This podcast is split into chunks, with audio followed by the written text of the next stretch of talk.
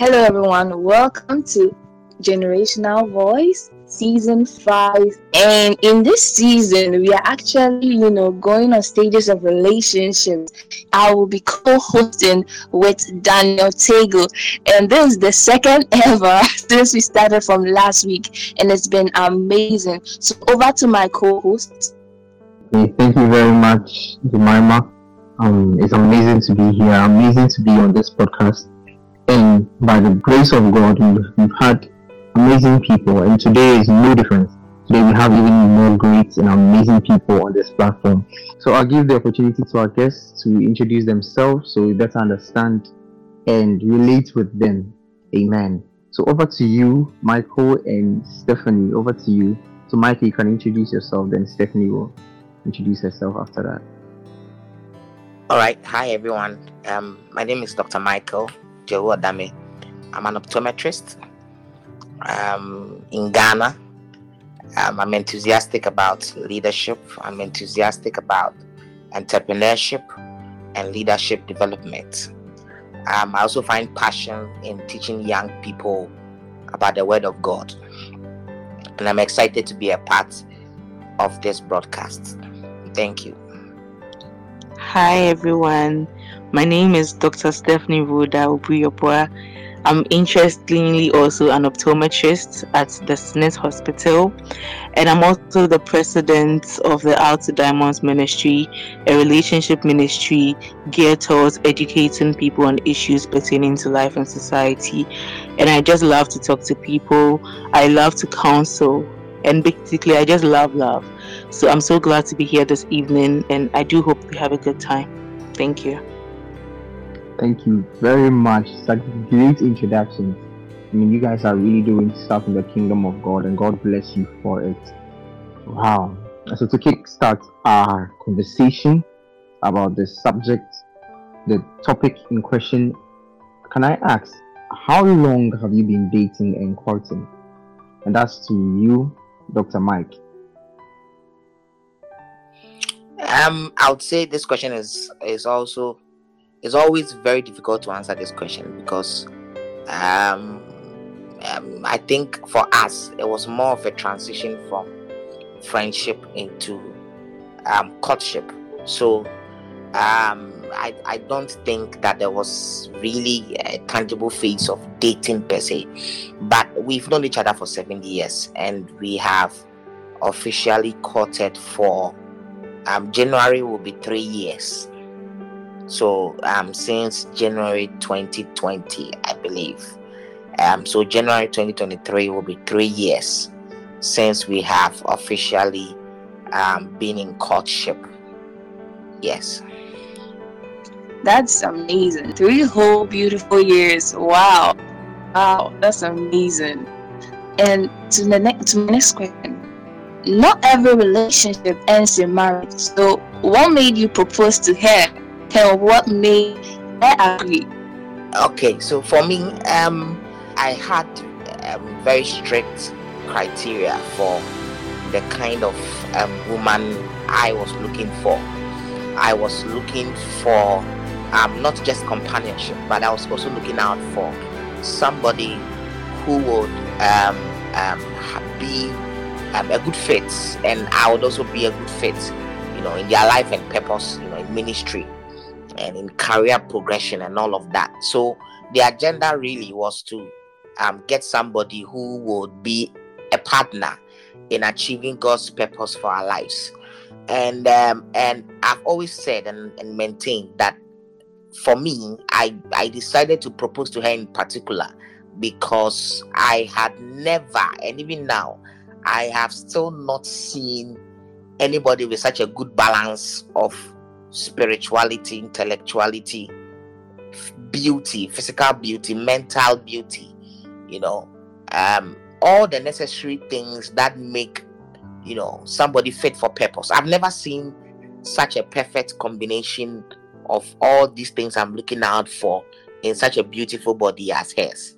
So, um, for me, as long as I have known her, I've always known that she was for me. I mean, I, I told her a number of years ago that seven years ago when I met her, I I just knew from the very first day. I knew. I, I it was as if God had had arranged and just had to just you know give me a signal that this is the one I was looking for. But I had to take a number of years for me to be able to really um, um overcome you know that fear of stepping forward and and to really come to propose to her. So I proposed to her because she is the embodiment of what I am looking for in a life partner.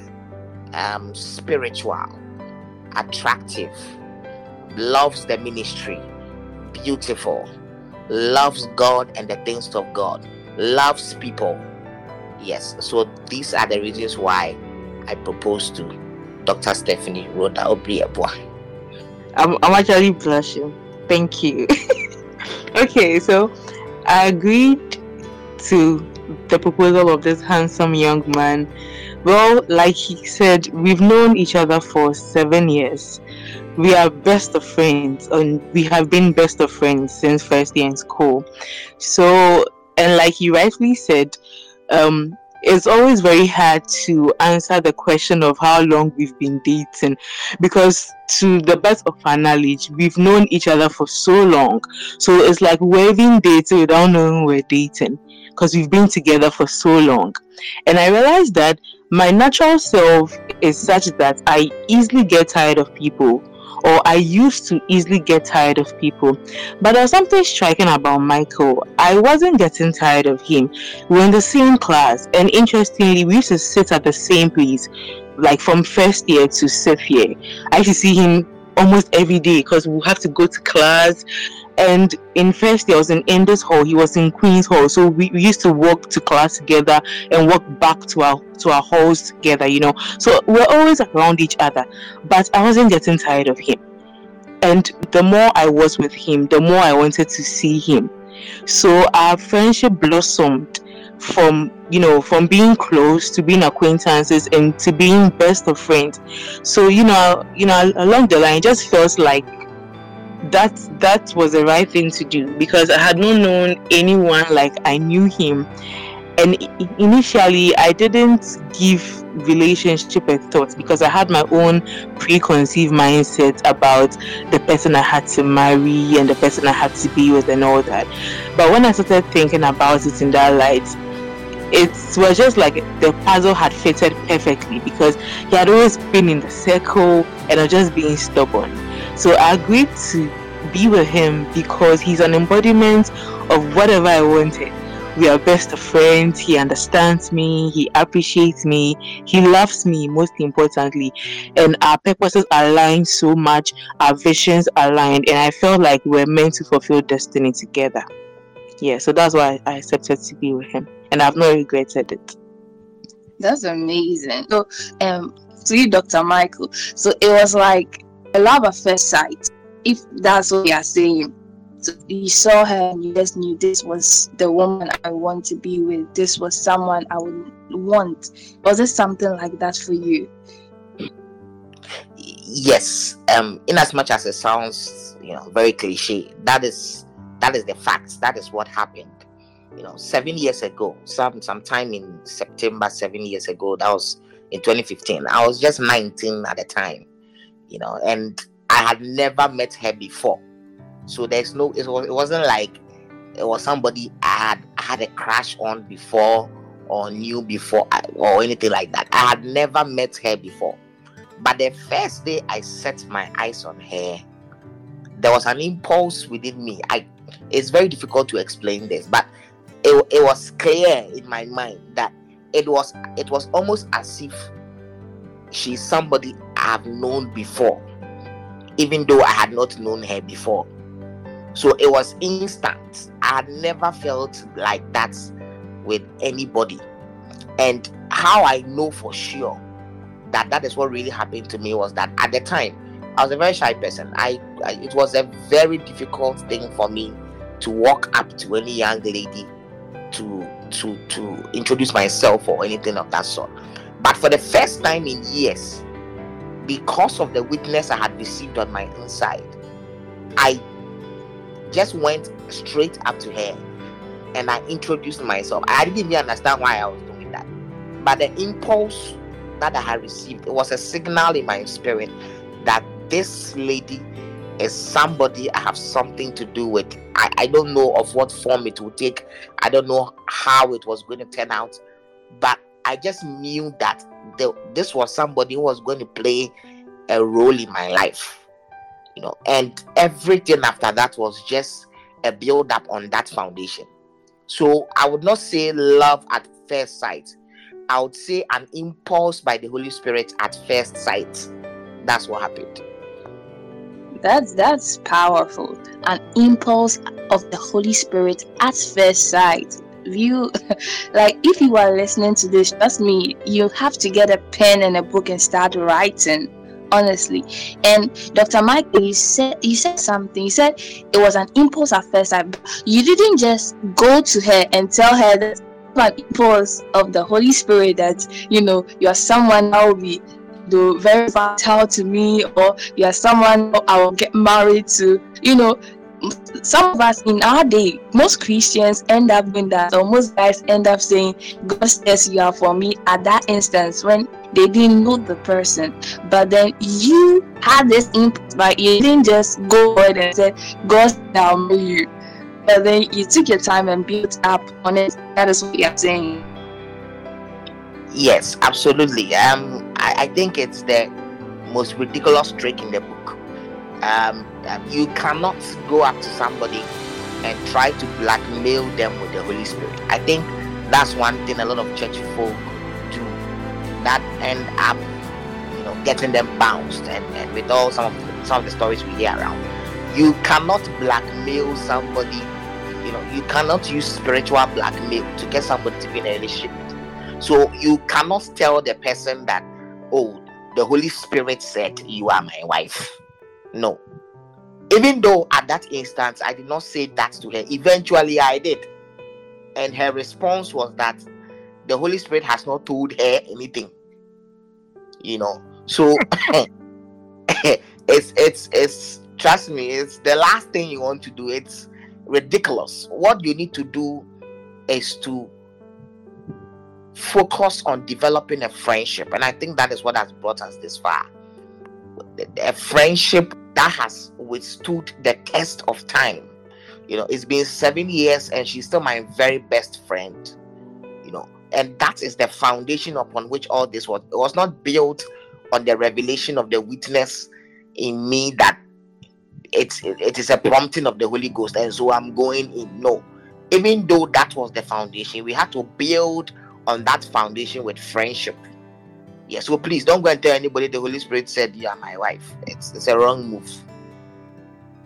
Yeah, it's a very wrong move. So Dr. Michael spoke about friendship and that you guys had a friendship that stood the test of time. And as you were speaking, you, you kept on saying we are friends, we are friends. You spoke about friendship alone. And I want to know how did friendship take a toll on your relationship? So, well, I believe that the bedrock or one one of the great you know bedrocks of any successful relationship is friendship because at the end of it all friendship is what you are left with. When you're done having sex you're done having your kids is a companionship that is left. So that that to me is what holds the relationship together. Not not even love friendship does.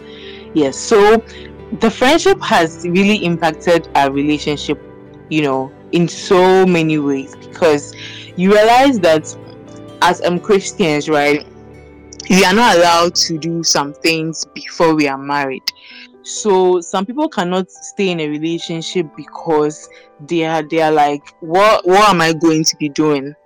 You know there are so many christians who are doing things wrongly because they've not understood the proper way to be in a godly relationship. So the friendship has just been painless for us. We talk about basically everything. We actually have a rule that says let's even talk about it when it's even silly. We talk about everything. When we even know that what we are saying is still not making sense. We are still going to talk about it. And that, you know, glues the two of you t- together. because we've been together for seven years. I I can't say I know him, you know, a hundred percent, but I can say that I know him more than a ninety percent. So I'm able to understand the way he acts. I'm able to understand the way he behaves, and there are times he has even not spoken a word, but per the way his body movements are, I'm able to read meaning into it and know if he's okay or not. Because so like the friendship is that important. It's really really important. Because it is the glue that holds both of you together.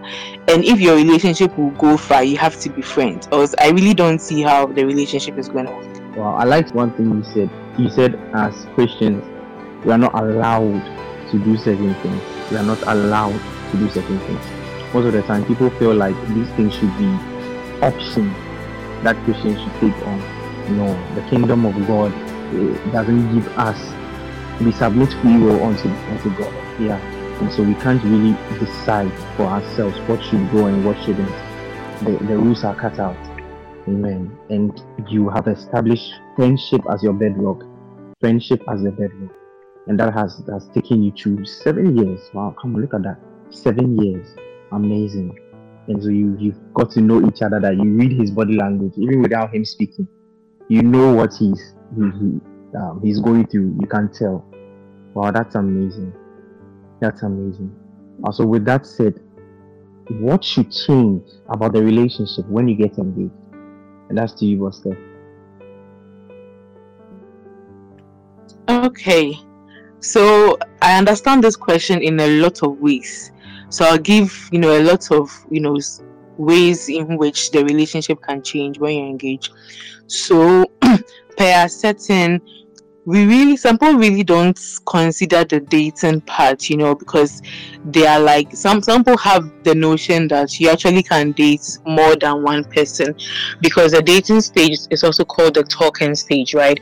So it, it means that you can talk to two or more people and not really choose the one you want to be with.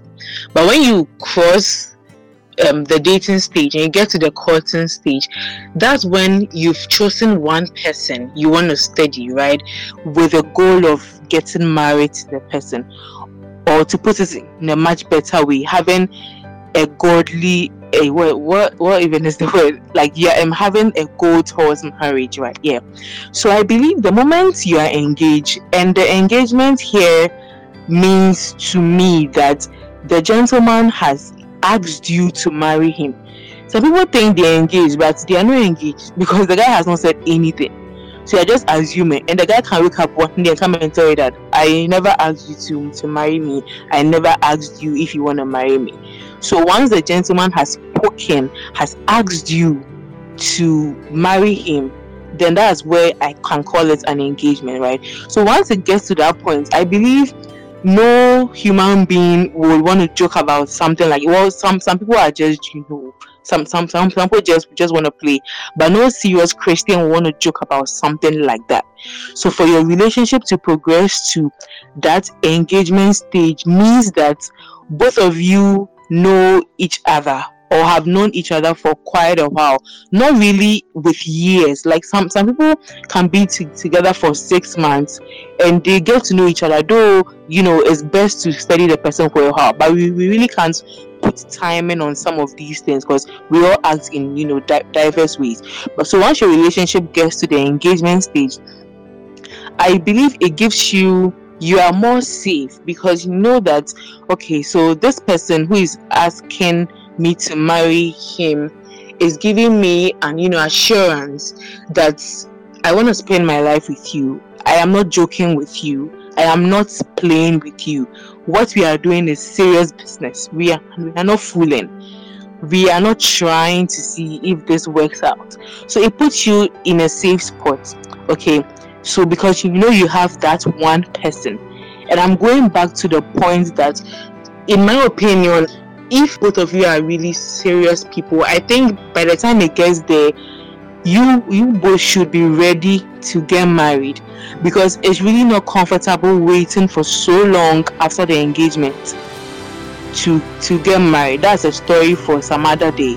So, but that in itself gives you some sure surety that okay, this this person means business with me and it, it really puts you in a safe safe spot okay and two um that also you know opens your mind more towards what life should be about okay?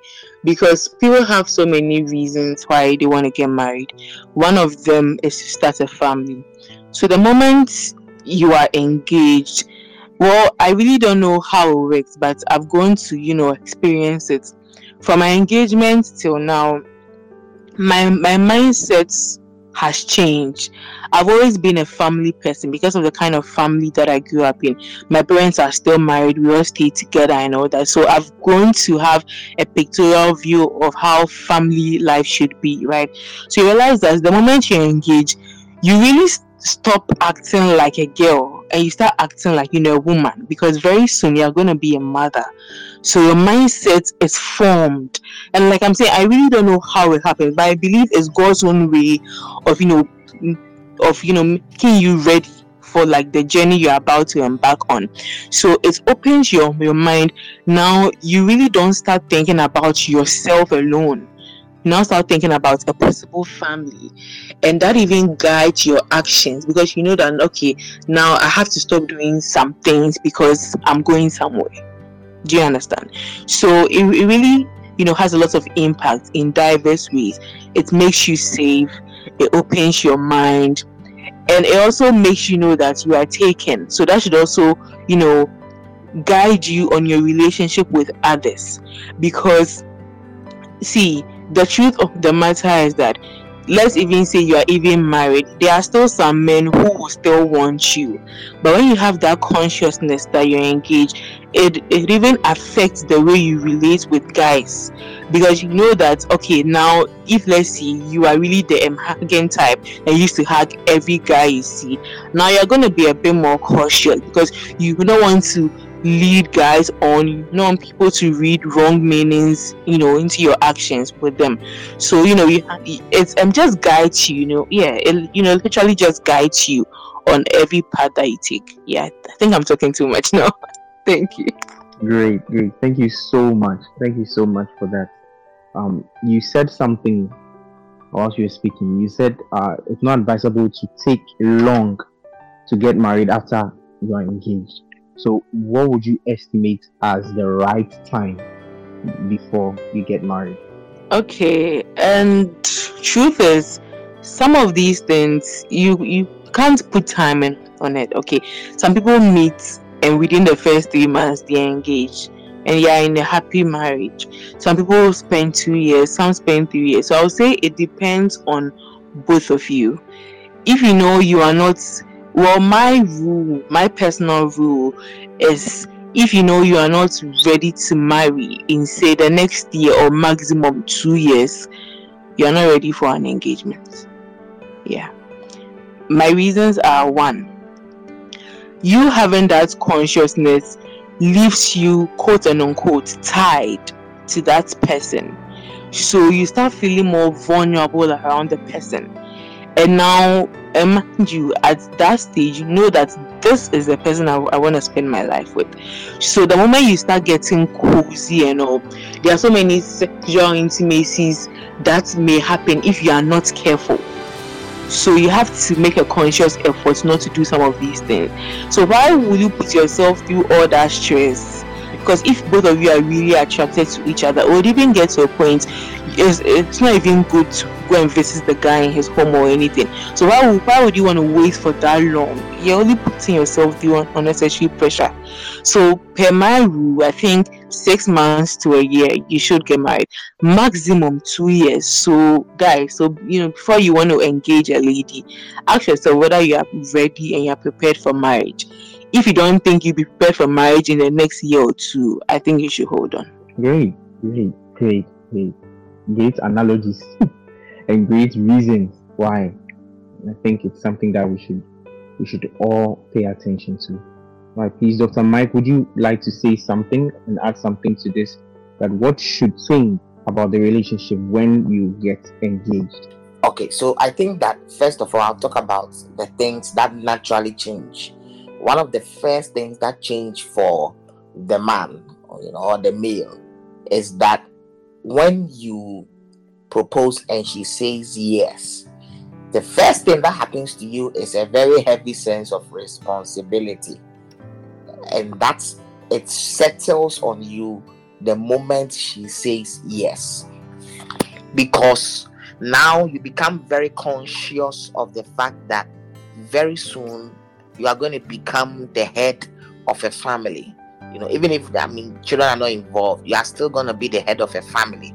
And that's a very weighty sense of responsibility that falls on you after you propose.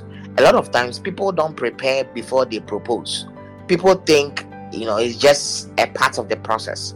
Like you just say, I want to marry you, the person says yes, and you move. But it's actually much deeper than that.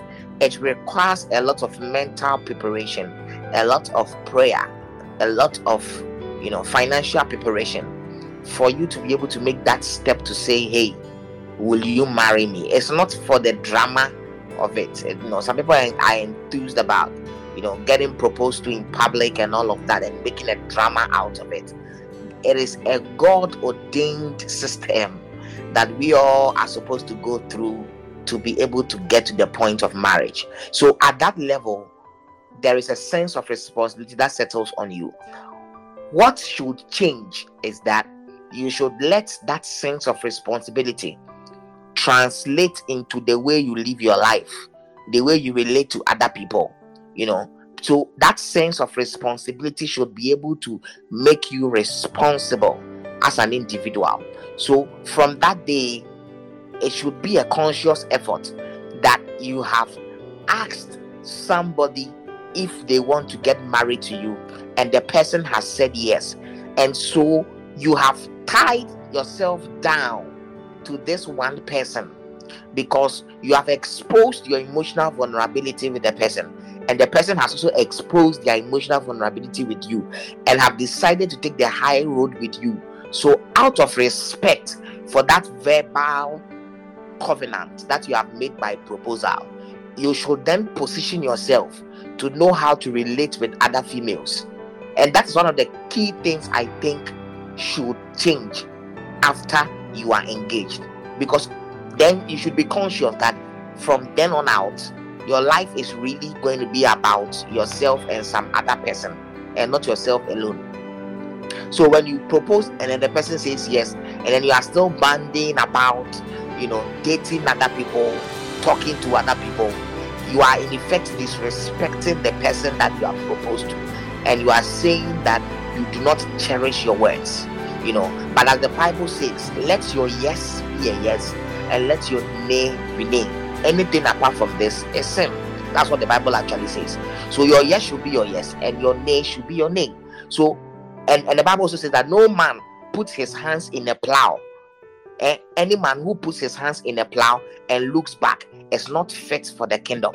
The Bible also says that no man who builds a tower does not count the cost first to know whether he can afford it before he builds it. So before you propose, you count the cost. The cost is that you are now limiting yourself all the spectrum of people you could have been with you are now limiting yourself to that one person that you are deciding to dedicate your life to and to go through the processes of getting married to the person so in counting that cost you should be ready to pay the price that hey i have i am taking myself off the market and i'm dedicating my life to go through the process to get married to this person so these are some of the things that should change when you are engaged and I really like what you said that uh, you know you another person comes into your space. So it's like when you are dating, there's someone there in your space, but then when you are courting or when you are engaged, it becomes much more closer, more deeper, you know, and I really understand it and I know and believe that the listeners also,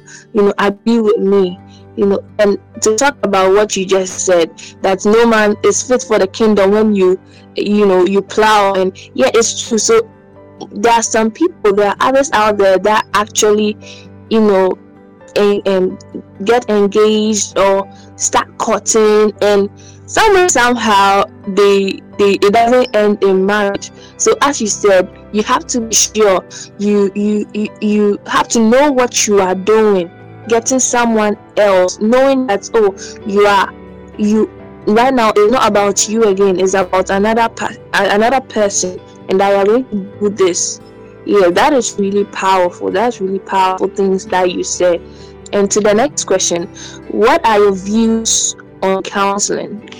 Okay, so for me, um, I think counseling is very important. Um, however, um, I think that the general idea behind counseling, you know, it's to teach the two of you. You know, you need to understand what you are getting yourself into. Counseling is the build up to the marriage. You know, it's there. You know, of course, um, it depends on the kind of counseling you are going for. Some do premarital counseling and post-marital counseling, but a lot of people do just premarital counseling, right? So at counseling, you'll be taught first of all, you are going to be interviewed by a church. They'll be asking you why you want to get married. You need to know what you are getting yourself into. A lot of people think getting married is what you see on Instagram and what you see in the trends. You know, people don't know what marriage really is. You know, but when you go for counseling, you understand what marriage is. You understand what it entails. You understand cardinal topics. You know, like um, um commitment you know, like um, um, temperaments, the way to navigate around your emotions, and all of that. These are things that are not directly taught in church, you know. And of course, you can argue that with the power of the Holy Spirit, you can do all things. But counseling also affords you with the knowledge, you know, because the people who take you through the counseling are people who have been married themselves or who are still married and have practical experiences that they can give you before you enter. You know so it's very critical that you go through counseling before and after. So so the counseling process really is to prepare you emotionally is to prepare you spiritually is to prepare you mentally for the institution that you are you know going to put yourself into so i think that is so cardinal that you go through counseling imagine if you are 25 let's say you are 10 you married at 30 years right and let's say you die at 100, that means you would have been married for 50 good years. So going for 10 weeks, 15 weeks counseling for something you believe in for 15 years, there is no correlation there, you know. So even though it's so short and it may seem so trivial, the knowledge that you are given is so important because the Bible said that let husbands dwell with their wives according to knowledge. You see, and the Bible said, by knowledge a house is built. So, knowledge is the foundation, knowledge is the bedrock by which every house is built. And every house, I mean, the institution of marriage is built. It is built on knowledge. And that knowledge can be given to you by people who have gone through it or people who are already in the marriage who can give you practical experiences on how to build your marriage. So, it's very cardinal that you go through counseling. Babe, over to you. Okay, I also want to add that it gives you a different opinion on the marriage so that you are not fixated with what you think you know. Most of the time, what we think we know may not be it. Let's even say there's even some truth in what we think we know. When you also hear from someone else, it gives you a different opinion on the matter and most of the time you may not be the only ones in counseling so you get to interact with other people and also know how they are also thinking okay because the marriage is just about the two of you sure but it's not just about the, the two of you you are, you are going to have issues from family friends like you are going to be exposed to a lot of things so i think it's only right to have a different opinion on things that also go on so that when it gets there, you're able to make an informed decision. So it's just to build up on, on your knowledge base. Yeah, and like we all know, it's only in marriage that you are given a certificate before you enter. So why won't you acquire all the knowledge that you can get for the journey you're about to embark on? Yeah. Thank you. Yes, and just to add to that, um, I think that for a lot of young people, who get married, the, the one of the primal things, it's not even one, it's probably the only thing a lot of people think about. People are thinking about how marriage gives you the legal right to have sexual intercourse. That is the primary reason why a lot of people get married. You know, and of course, you defend it with scripture that I mean it's better to marry than to bear, and which is true.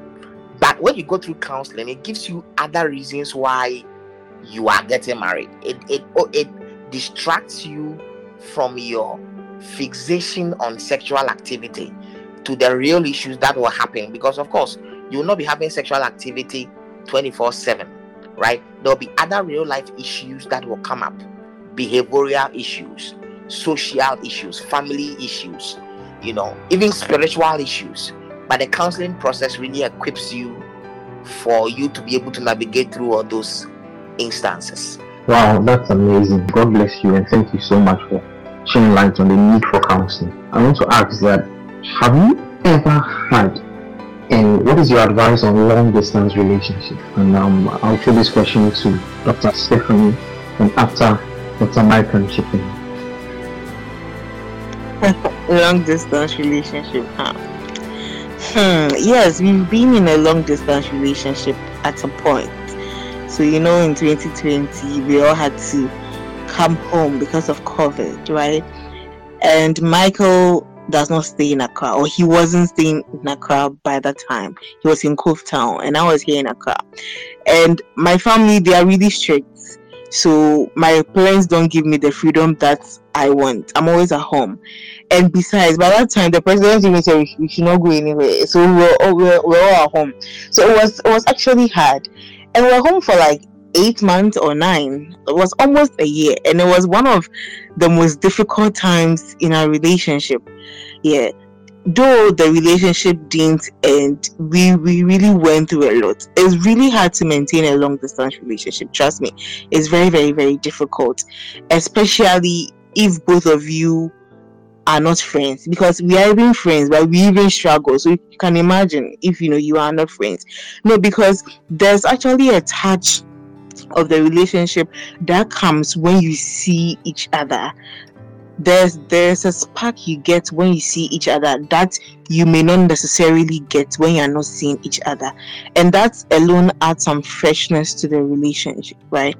So when that thing is taken away you're only left with calls. You have to call text you have to do video calls. And there are times the video call itself is not even enough like they're saying you just want to see the person just breathe the same air as the person just you know interact with the person.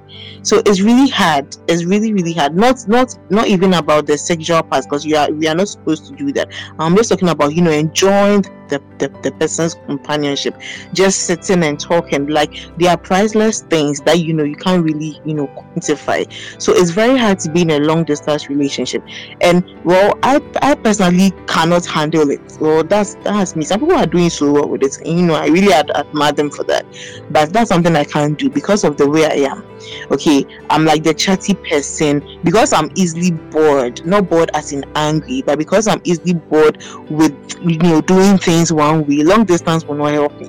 So it's, it's really hard but if per chance you happen to be in a long distance relationship then trust me you have to put in a lot of work.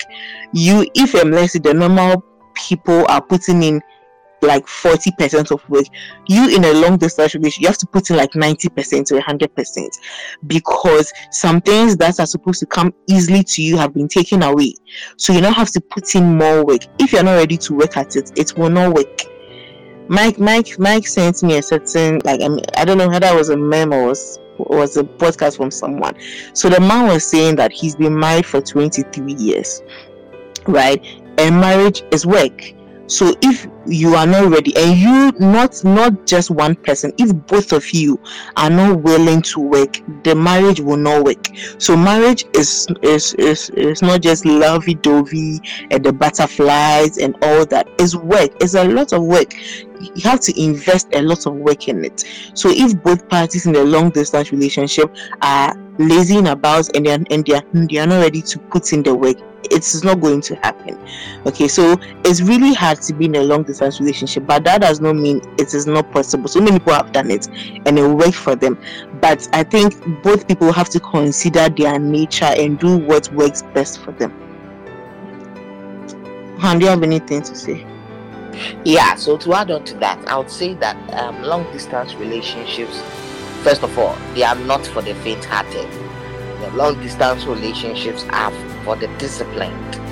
You know, I believe that you can make it work if it's long distance. It requires, you know, contribution from the two of you. It requires a deliberate, intentional commitment to the relationship to make it work because there are so many variables that can sway you. You can get distracted, you can get attached to other people you can see physically, you know, and all of the other things that come with long distance relationship. But it takes a lot of focus and attention, you know, and and that is and that is the place maturity has in a relationship. That is why you need to be mature to a certain extent before you enter a relationship because if you are mature emotionally, then you know that your emotional dependency is not tied to the presence or the physical presence of the person. That the person cannot be felt tangibly, physically, does not mean that your emotional needs are suspended. You see, so once you understand that fact, then you know that okay, so the tools you can rely on for the time being are say phone calls and video calls and all of that. So you maximize the use of those tools, you see, because it is very easy to get swayed and to get distracted by other things, you see. And a lot of times, the reasons why long long distance relationships fail is not if the principles are actually biblical. The principles to follow are biblical. So, for example, if you understand the love of God, know and you understand that love love in a relationship is triangular right so horizontally we share love with each other but both of us have a, a love with god if you understand the love of god and you understand that you love the other person as you love god for god is love then there is no way you betray the love of god for other things just because the person is not physically with you of course human interaction is very important but it requires a certain dedication. Think about this. You can't see God with your physical eyes, but you have a relationship with God. You pray every day. You feel the presence of the Holy Spirit. That is the way God teaches us to be able to go through long distance relationships. You may not be able to see the person physically, but you can feel the person. You can pray with the person. You can reach the person.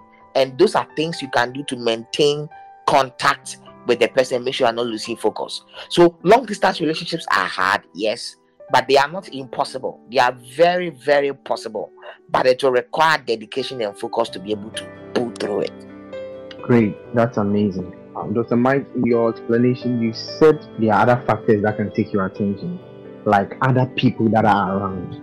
And in the case of other people that you are getting closer to, what would you advise is something we do Okay, so one of the things people do all the time, this is a very common phenomenon.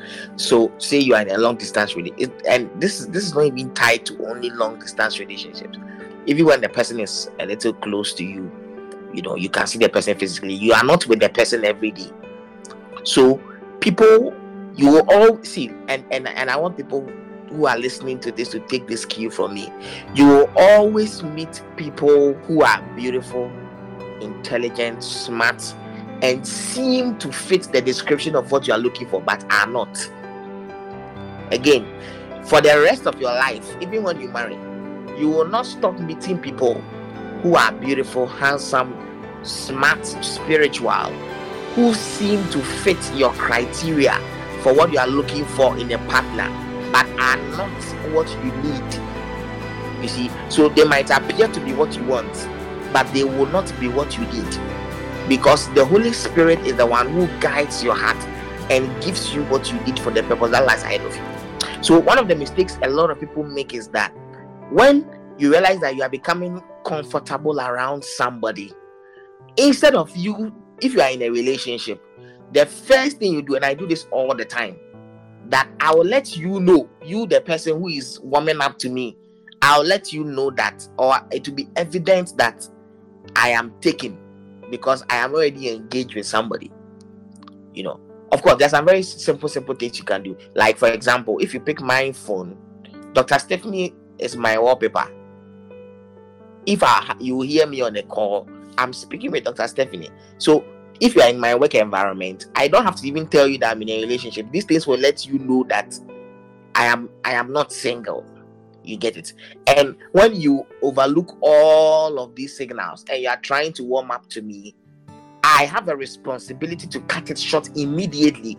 People have a tendency of it's like people are it's like you are waiting to see what happens. It's like unconsciously you are waiting to see what happens. And that is a recipe for disaster. That's why a lot of people end up cheating in their relationships. Don't wait to see anything that will happen because the Bible said, For we are not ignorant of the devices of the enemy, lest he takes advantage of us. So the devil takes advantage of people because they are ignorant of his devices. People think that people who are compatible with them should necessarily be for them. You can be compatible with somebody, and the person will not be the person, the right person for you according to the plan of God. So immediately realize that you are beginning to like somebody or whatever, you should immediately cut it out and don't make the person comfortable around you. Let it be clear to the person that I am in a relationship or that I am engaged. And that will save you a lot of trouble, especially in long distance relationships. And then, number two, when it happens like that, immediately begin to communicate with your partner. You know, I know this is a very controversial thing to say. So it's like um, if Dr. Stephanie is crashing on somebody, immediately she tells me that, oh, oh, I've seen this guy, he's a very nice guy. Like, of course, my reaction is I will be jealous. Okay. But immediately she tells me what has happened. The power of that crash is broken. And she cannot advance even if she wanted to because now it is common knowledge between us. And it becomes awkward if you continue to do what you are doing. So it's like the power that the devil would have had over you for you trying to make the thing secret breaks when that conversation is had between the two people who are engaged. Uh-huh. and it makes it very easy to be able to navigate through long distance relationships. That's wisdom. That's wisdom. Yeah. okay. Okay over to you Boston would you like to add something to these friends that come or these people that come in distance relationships? Thank you, Danny. Michael has actually said everything. Like he's he's really given a very vivid explanation. But I guess the main point is don't get too cozy with you know other people. And this is a flaw, especially with us ladies. We mostly warm up to people so easily okay and like he rightfully said there are times you really don't or you are you're 100% sure that this person coming to, to take your attention the relationship will not work but it's like you're actually enjoying it. No that's actually cheating. That that's that's cheating. You know you cheating your partner is not just about going to sleep with someone else. If you are giving your emotional attention to someone else it is cheating well, that's how me I see it. It is it is cheating, because why would you get cozy with you know with with someone else or with let's say a different guy or girl when you have a partner? Why can't you get cozy with that person? And all these things brings me back to the points we said in the beginning that you should talk about basically everything. Some people will be like, "Oh, why will I have to come and tell you that I'm crashing on this person?" But now we understand how important that communication is. Okay and like and like michael said that breaks the the power of that crash turning into something else. But some people will just take it as a trivial something and they'll wallow in it till it becomes something big. And if these people lack self-control and all that that leads to something else. So communicate when it's even painful still talk okay so our rules in, in communication are that we only don't talk when let's say the thing is pleasant when i even know that what i'll say will hurt him i'll still have to say it okay because you realize that that saves you both in the long run thank you so much Thanks so much, Dr. Stephanie. That was very wise. That was very wise. And there's something that you said that really caught my attention. You spoke about, you know, the people that come around you and it just brought my mind to the term besties. So you are dating, now you're cutting. So for the people out there out there, is it wise to be courting someone and have a bestie of the opposite sex and as you said be cozy you know around your bestie uh, even though you are courting you have someone that you are willing and are ready to get married to please can you throw more light on it okay thank you mama besties yeah? so i'm going to share a personal experience okay so my preamble to that is i don't support besties or boos or best friends of the opposite sex when you're in a relationship. I don't support it. My reasons are one. So, like I said, Michael has always been my best friend for like seven plus years. Okay, he's been my best friend. So I remember when when I think I was in second year, I made a detour. I made I made a mistake.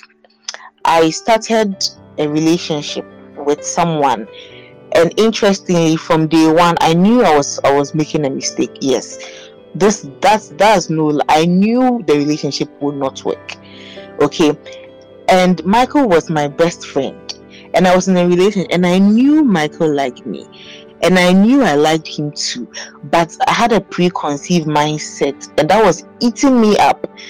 Okay so i was in this relationship with this guy. And from the onset i knew i had made a very big mistake. And guess guess what happened? This guy was I, I don't know the right word to use but this guy was insecure in the relationship because he saw michael as a threat why because michael was my best friend and it was that bad to the extent that I could be talking to this guy and I'll be mentioning Michael. Oh, if if um, it was Michael, Michael would have said it was my this, Michael that. Like it was always about Michael. So he literally like warned me to stay away from Michael, and that wasn't possible because I was in the same class with him.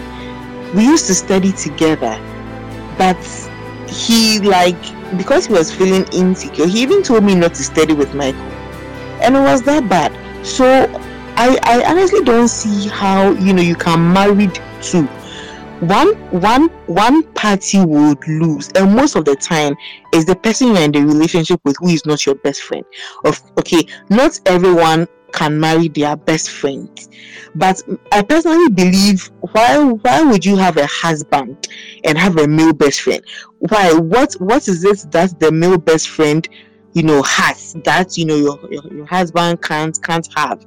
Or why would someone be your best friend and you are in a relationship with someone else? Like i i really don't don't don't get like two being being together because if someone is, is your best friend it means you share some form of you know attachment with the person.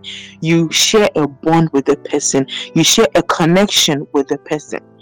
Okay, so if you have these connections with someone of the opposite sex, what room is there to accommodate another person of the same opposite sex to be in a relationship with, with the person? So me, it doesn't work for me. Of course, if you're a lady and you have a lady best friend, that's okay. That's that's fine. But having a best friend of the opposite sex, there's something fishy about it your partner will always feel left out and that's not a good way to be in a relationship because you always be, you know, what's it called, referring to your bestie. And you know, with besties, you always want to hang out with our besties. So let's say you have to be with your partner, you're still going to leave your partner at home when you eventually married and be going out with your bestie. No. So once you have a bestie, I think that bestie is supposed to be your husband. Yes. Or it, it is not right. Yeah. Yes, please. It's not right. I really like what you said. Like, you actually answered the question like perfectly. Dr. Michael, please, is there anything that you would like to add to what um, Dr. Stephanie said? Yes. So don't do it. it's it's a wrong move. It's a wrong move. The primal instinct of a male does not allow him to be best friends with the opposite sex without any alternative motive. The primal instinct of the male does not allow him to have a female best friend without any ulterior motive. It's not possible. It's our nature. If a guy is your best friend, he's your best friend because He's waiting for an opportunity. You see, once there's a crack in the door, he would jump and fit his whole body into that crack if you allow it.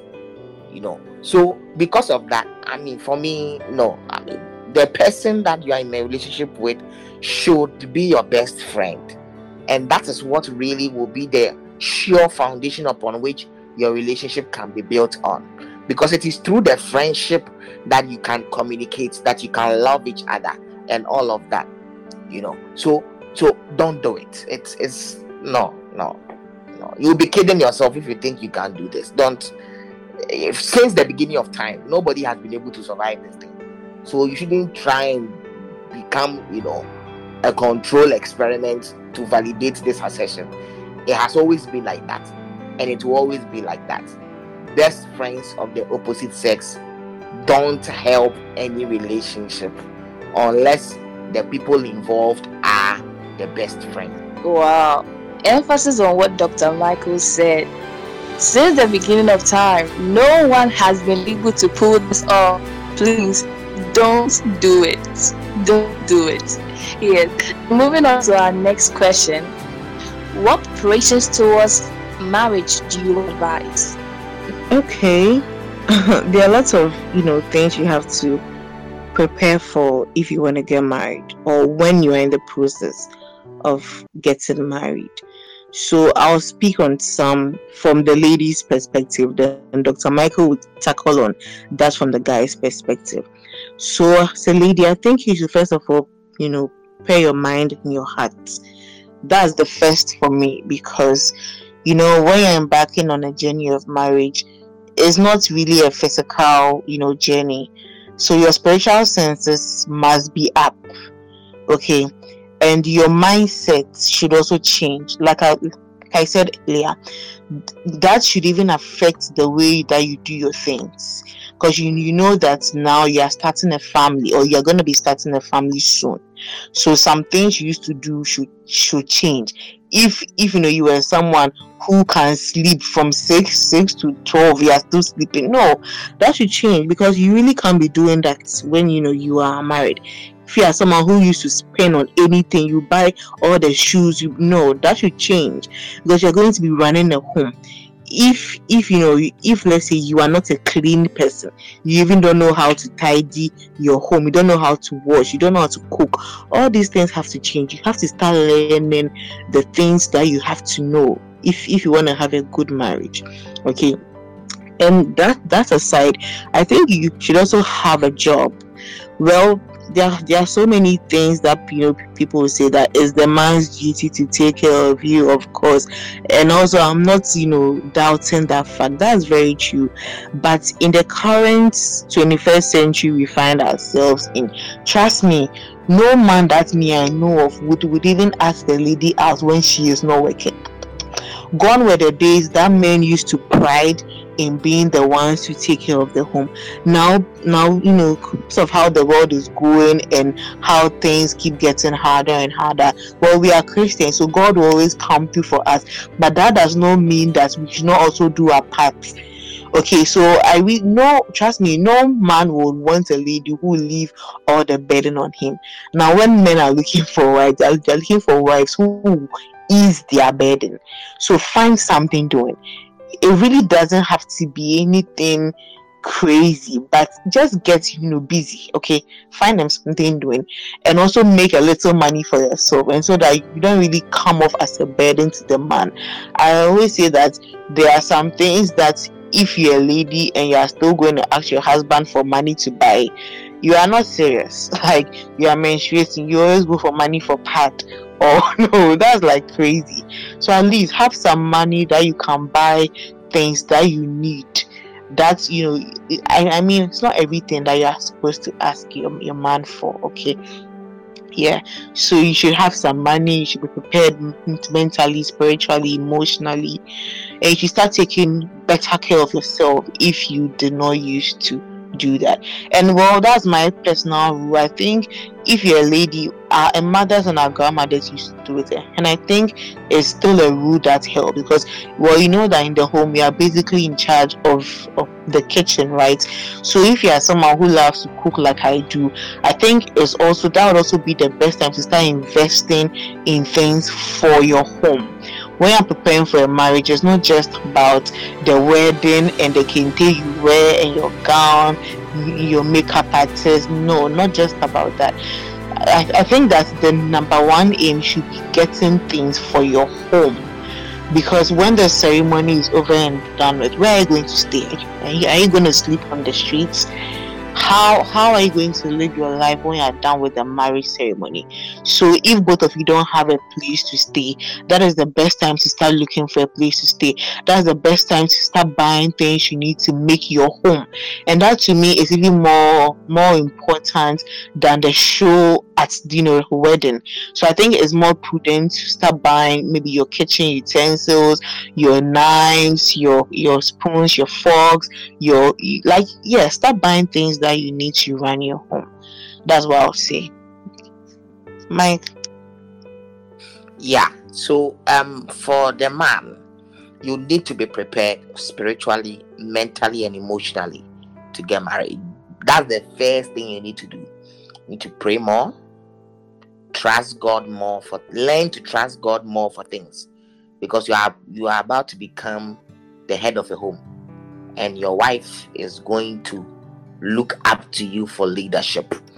Okay?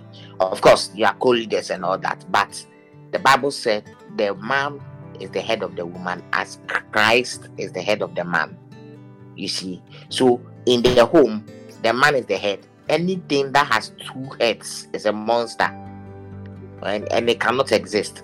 So in the home, the man is the head. And it is a responsibility, even even if it's not a spoken rule, spiritually, that is the responsibility God will give you. So you need to be preparing yourself and positioning yourself. If you, you don't pray well, please, you need to learn how to start praying because you will be the gatekeeper of the home and it's going to be your responsibility. Secondly, as something I mean, Dr. Stephanie mentioned, that the preparation has to go beyond the wedding day. So now you need to be thinking um, if you, you don't you, you don't you don't work, you need to get a job. You need to get something that'll be bringing in some stable income because you need money. Money is one of the things people really quarrel and fight and divorce about. You don't want money to become a problem. So you need to be, you know, working for yourself, at least have enough for yourself, something that, that you can survive on need to be able to think about things like where you stay, you know, and the, and the kind of quality of life that you want to live. And then what you also want to do is that you want to have conversations with your fiance or fiance about your expectations in the marriage. This is something a lot of people don't do. It's very vital. You need to have conversations about your expectation. So, your emotional expectation, your sexual expectation, your spiritual expectation, you know all the other expectations so that you need to so that nothing really becomes a surprise per se there will still be surprises anyway but you can minimize the amount of surprises and the shocks that you receive after you marry so these are things that you do in the period of you know engagement and preparing yourself towards the marriage you need to prepare emotionally you need to prepare spiritually you need to prepare mentally you need to prepare where you are going to stay, the work you are going to do, the kind of quality of life you have, and all of that. And begin to invest in the things that will make you live a quality life. A lot of a lot of times people put all their monies together and have an extravagant wedding, and then that's all. But you need to consider the quality of life you have after that wedding and prepare accordingly so that you don't become, you know, no man, no man prepares to build a tower without counting the cost first. So it is wisdom for you to be able to put all of these things in perspective so that you can marry well. Wow, wow, wow. That was very insightful, very insightful. And I do really agree. And I believe that not only if we are caught in that, even if you are single, even if you are dating, as long as you know you are going to get married one day, as we were told by our lovely we should start preparing emotionally, physically. You know, you want you would ride um, a car one day. You have to start, you know, learning how to drive, and also at an early age or at an early time, learning how to drive, learning the manual. And I really agree with our guest for, for that. And also, I want to ask this question. Um, with the preparations, what do you think about you know listening to um, audios of people speaking on marriages and dating and reading books of such even before you start dating or even before you start courting? What do you think of those things for people that know that one day they will get married? How does how does these things you know help us to get prepared Dr. Michael? Yeah, so knowledge is power. You know, without knowledge, there is no power. The Bible said, without knowledge, the people perish. People perish in relationships and marriages because they don't they, they lack knowledge. When you read books, you gain insight and perspective. Your mind is opened to things on your own you might not have thought of. Books contain experiences lifetimes are compressed in books. Something you would have used 50 years to learn, you can read in 30 minutes and it is going to change your life. So, the more you acquire knowledge on a topic, the more easier you are able to navigate your way through it. So, listening to sermons, reading books, you know, going for seminars and all of that about marriage will broaden your perspective about marriage. Just this morning, I mean, I, I, I listened to um, a conversation between two married people, and I learned a lot. You know, a few days ago, I watched a movie. It was about marriage, and I learned a lot. And I've added it to my wealth of knowledge about what I am getting myself into. So all these materials will help to position you, you know, in all the aspects that we are talking about and, and gives affords you years of experience that you don't need to be making mistakes to learn you see? So so experience may be the best teacher but the school fees are expensive. Again experience may be the best teacher but the school fees are very very very very expensive. So experience is not the best teacher. Reflection rather is the best teacher. And your reflection can be from books you have read Somebody can live their life for somebody can marry for six, 70 years and write a book. And you don't need to be married for 70 years to know what the, the, the 70 years married old people know. You can have all that knowledge compressed in a book, and that gives you an advantage so that you can come out better than they did. That's great. I also want to add that in, in as much as you are doing that, you should let the Holy Spirit guide you okay because not all books or movies are meant for our consumption. So you should be able to you know siphon what you are supposed to read and what you are not supposed to read. And how do you do that? Let the holy spirit guide you. That's all i'll this is why i'm chasing a smart. Wow amazing. Mm. in your answer Dr. Mike, you said that it's not advisable to have a very huge wedding and then not take into consideration the kind of life the quality of life that you want to live after you get married and after that wedding ceremony. So I'm asking this question that what is your take on extravagant weddings and simple weddings? I think at the end of the day, it all boils down to what you can afford. You know, but by wisdom, a house is built. So before you build your home, you need to put into perspective the quality of life that you want to live. If you want to spend all your money on an extravagant wedding, but have no quality of life, then you are not wise. You know, and you lack wisdom, and you need to ask for wisdom because there is no wisdom in it to have an extravagant wedding and then lack a place to stay and a certain quality of life that you want. The wedding day is a day, is one day, but the marriage is a lifetime. So you need to focus rather on the marriage rather than the wedding day. If you can afford and still have the kind of quality of life that you want, absolutely no problem. I know that for other countries, these things I am saying might be difficult to understand. But in our context, a wedding is basically a festival. It's it's a big deal. You know, it's a big deal because a lot of people have made it so. But really it, it should not be. You know, so if you want to go extravagant, you can go extravagant. But you must do that having at the back of your mind the kind of quality of life that you are going to have afterwards. Because the marriage extends beyond the wedding day. After that extravagant wedding, everybody is going to go home. Of course, they'll be happy to dance, they'll be happy of the dress you wore and all of that. But by the next two days, everybody has forgotten the food they ate. And everybody has forgotten the dress you wore, and it will not matter anymore. You know, so before you go for an extravagant wedding, by all means, if you want to, you should. But make sure that it is not going to deny you of a quality, dignified, and and proper life to live. Don't deprive yourself of a quality life for an extravagant wedding. If you can have both, brilliant. If you can't have both, please prioritize the marriage over the wedding. Okay, yeah. I also share the same sentiment on that. But you know, I'll just say that know yourself, or the both um, people should know themselves. Some people have an extravagant wedding. We we see that they have an extravagant wedding, but it is sponsored, and you go and look at it, and now you want to do yours like that when you don't have sponsors.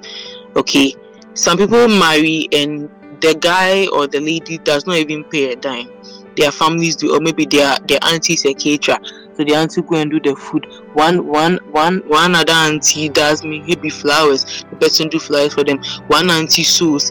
Like so some have a very great wedding and that trends on social media but they don't even pay for it. So do what works best for both of you. Okay and i think you can also have a simple and nice wedding which will look extravagant but may not be extravagant. Why am i saying that? If you have a lot of friends or if you have good friends I, I mean i'll put it on not just friends but good friends okay? Or let's say if you happen to have a good relationship with people pay your relationship with them those people can offer their services to you at a reduced price okay so maybe you really know someone who sews a dress. And now most people have put in their mind that when you are doing a wedding, you have to cash out.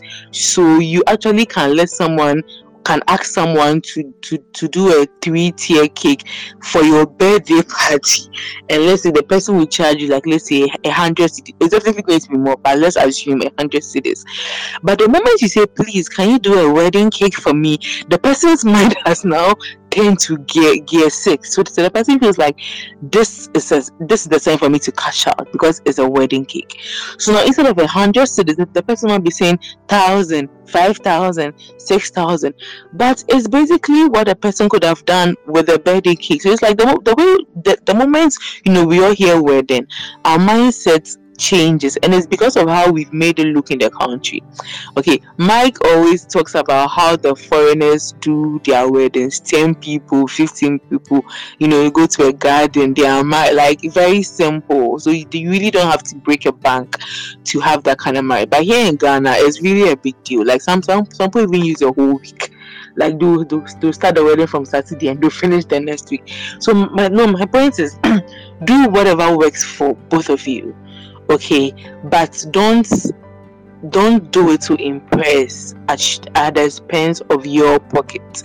If you have people who are helping you with it and you can do it that's fine. If you don't that should not make you feel sad. You can always celebrate your anniversaries when god has blessed both of you. And i think this really goes to people who are now starting life. Some people are you know are blessed to marry from rich homes. Or maybe the guy they are marrying has been working for 10 years and the guy was just waiting for them. So the guy has money to spread them.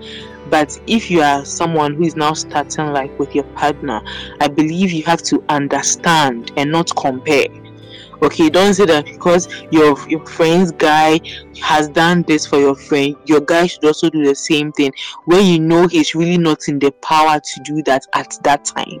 That does not mean god is not going to come through. God will come through for them. But at that time do what works for both of you. And don't live your life to impress anyone. So do a simple wedding if that is what you can afford. Do an extravagant wedding if that is what you can afford. Or if you have people who are helping you with it Thank you. Thank you so much, Dr. Stephanie. That's amazing. And yeah, you you, you answered it. the question. You and Dr. Michael it was so clear and got a lot of insights and a lot of wisdom from it. So um so sad but um it's coming to an end and with the listeners out there I would like you to say a few words to to them. There are people that are out there that all they are thinking about is getting married, the ring, and everything. What would be your advice to them? There are others out there to that actually sincere, knowing what they want, are preparing for it. So, what would be your advice that you would give to the listeners out there in general single dating courting married yeah all of them. Starting from you dr michael. Okay. So the bible says can two walk together except they be agreed you know so it is marriage is an institution. Relationship is an institution set by god to bring people together and marriage is the apex of that institution. So you kickstart the process through dating, through courtship to engagement to the pinnacle, which is marriage. Okay. And so understand that there is power when the two of you come together and decide to want to be together God's way. And when you decide to honor God's word and do have an exemplary relationship according to how God wants it. God honors his word in your life. The Bible said, if a man finds a wife, he finds a good thing and he obtains favor from the Lord. So when you, as a man, you end up finding somebody you propose to who says yes, there is favor that you obtain from the Lord. That favor is financial favor, is spiritual favor, is health favor, is vitality favor. All of a sudden, you realize that everything you put your hands to becomes a blessing. So don't despair. If you are single and you are hearing me, understand that your, your period of being single is your period of preparation so that when finally you get to that stage, you can play a better part as a part of a pair. If you're in a relationship, let your focus the bible said if your eye be single your body is full of light. Let your focus be one that the agenda is for us to get married and we are preparing towards that. If you are engaged or you are in courtship understand that you are near the target. Don't mess up. Keep yourselves in spiritual purity. Pray together. Trust god to help you to go through the process.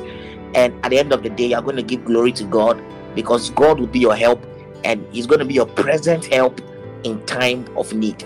So make sure that you are living exemplary lives, exemplary relationships, relationships that will be reference points for the church so that people can point to you and say that mm, godly dating exists.